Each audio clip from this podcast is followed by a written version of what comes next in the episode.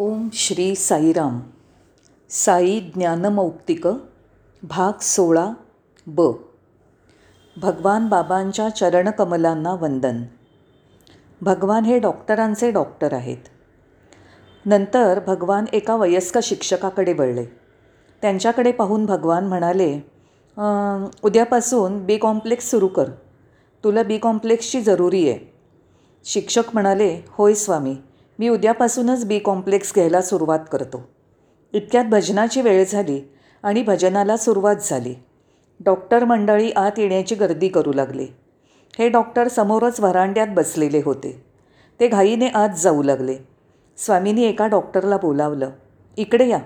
या वृद्ध माणसाला कशाची गरज आहे हे सांगा.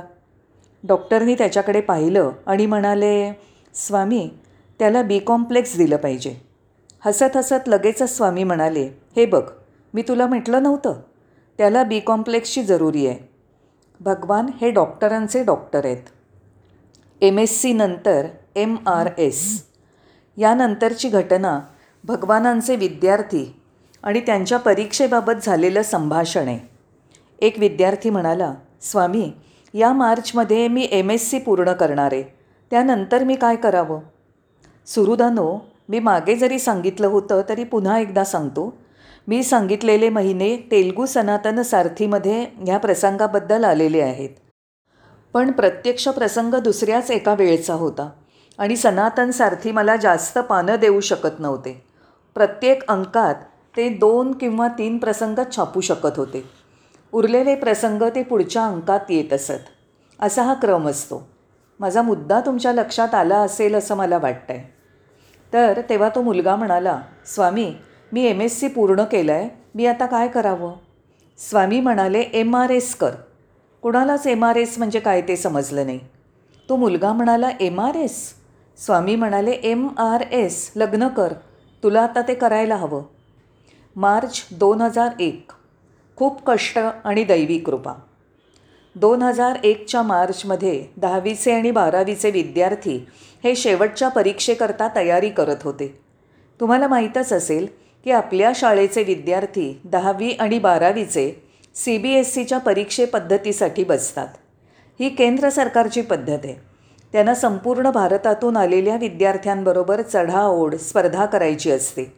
तुम्हाला माहीत असेलच की स्वामींचे उच्च माध्यमिक परीक्षेचे विद्यार्थी दहावी आणि बारावीचे विद्यार्थी हे शंभर टक्के विद्यार्थी नव्वद टक्के गुण मिळवलेले असतात. हे तुम्ही त्याच्या नोंदीवरनं पडताळून पाहू शकता. याच्यामागे विद्यार्थ्यांचे अपार कष्ट आणि त्याबरोबर दैवी कृपेची साथ असते. विद्यार्थ्यांना त्यांच्या कष्टाचे गुण मिळतात आणि त्याबरोबर बाबांनी दिलेलं अनुग्रहाचे गुण मिळून ते सहज नव्वद टक्के गुण होतात. साई मूल्यमापनाप्रमाणे पुढे जाण्याकरता नव्वद टक्के गुणांची आवश्यकता. मग स्वामी विद्यार्थ्यांकडे पाहू लागले.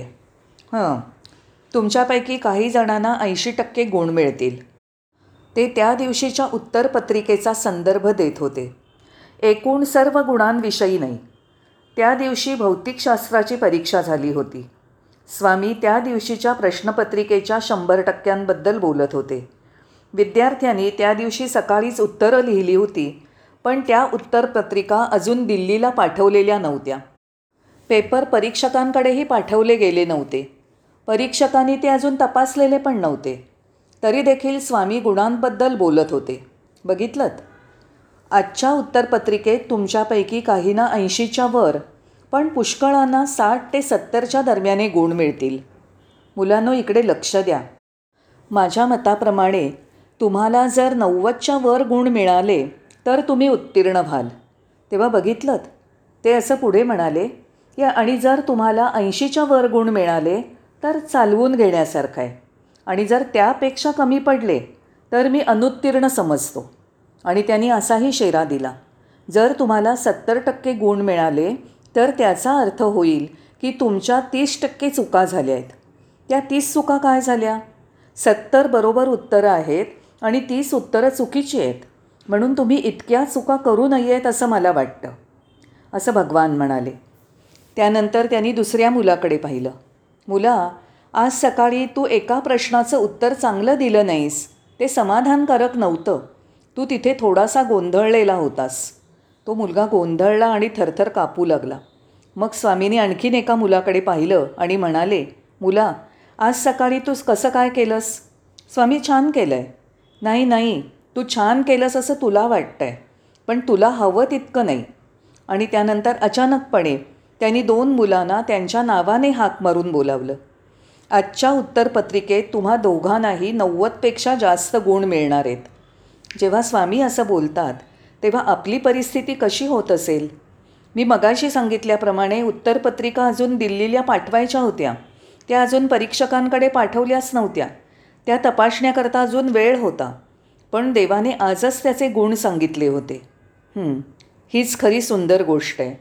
आणि आम्हाला त्याचंच फार आश्चर्य वाटत होतं. स्वामी म्हणाले अरे बाबा मी इथे बसलो तरी मला प्रत्येक गोष्ट माहीत असते. जबाबदाऱ्या पार पाडा.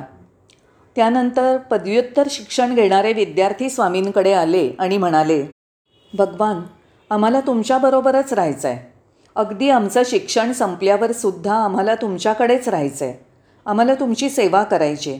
आम्हाला जायला सांगू नका. तुमच्याजवळ राहू द्या. त्यांनी अशी प्रार्थना केली तेव्हा बाबा म्हणाले तुम्ही तुमच्या पालकांची सेवा करा. एका विद्यार्थ्याने ताबडतोब उत्तर दिलं नाही स्वामी आमच्या पालकांनासुद्धा आम्ही इथेच राहावं असं वाटतं आहे त्यावेळेला तिथे बसलेले एक प्राध्यापक म्हणाले स्वामी प्रत्येकालाच तुमच्याजवळ राहायचं असेल तर त्याकरता त्याला तुमच्याकडून दैवी कृपा असायला पाहिजे. प्रत्येकालाच इथे राहणं शक्य होणार नाही.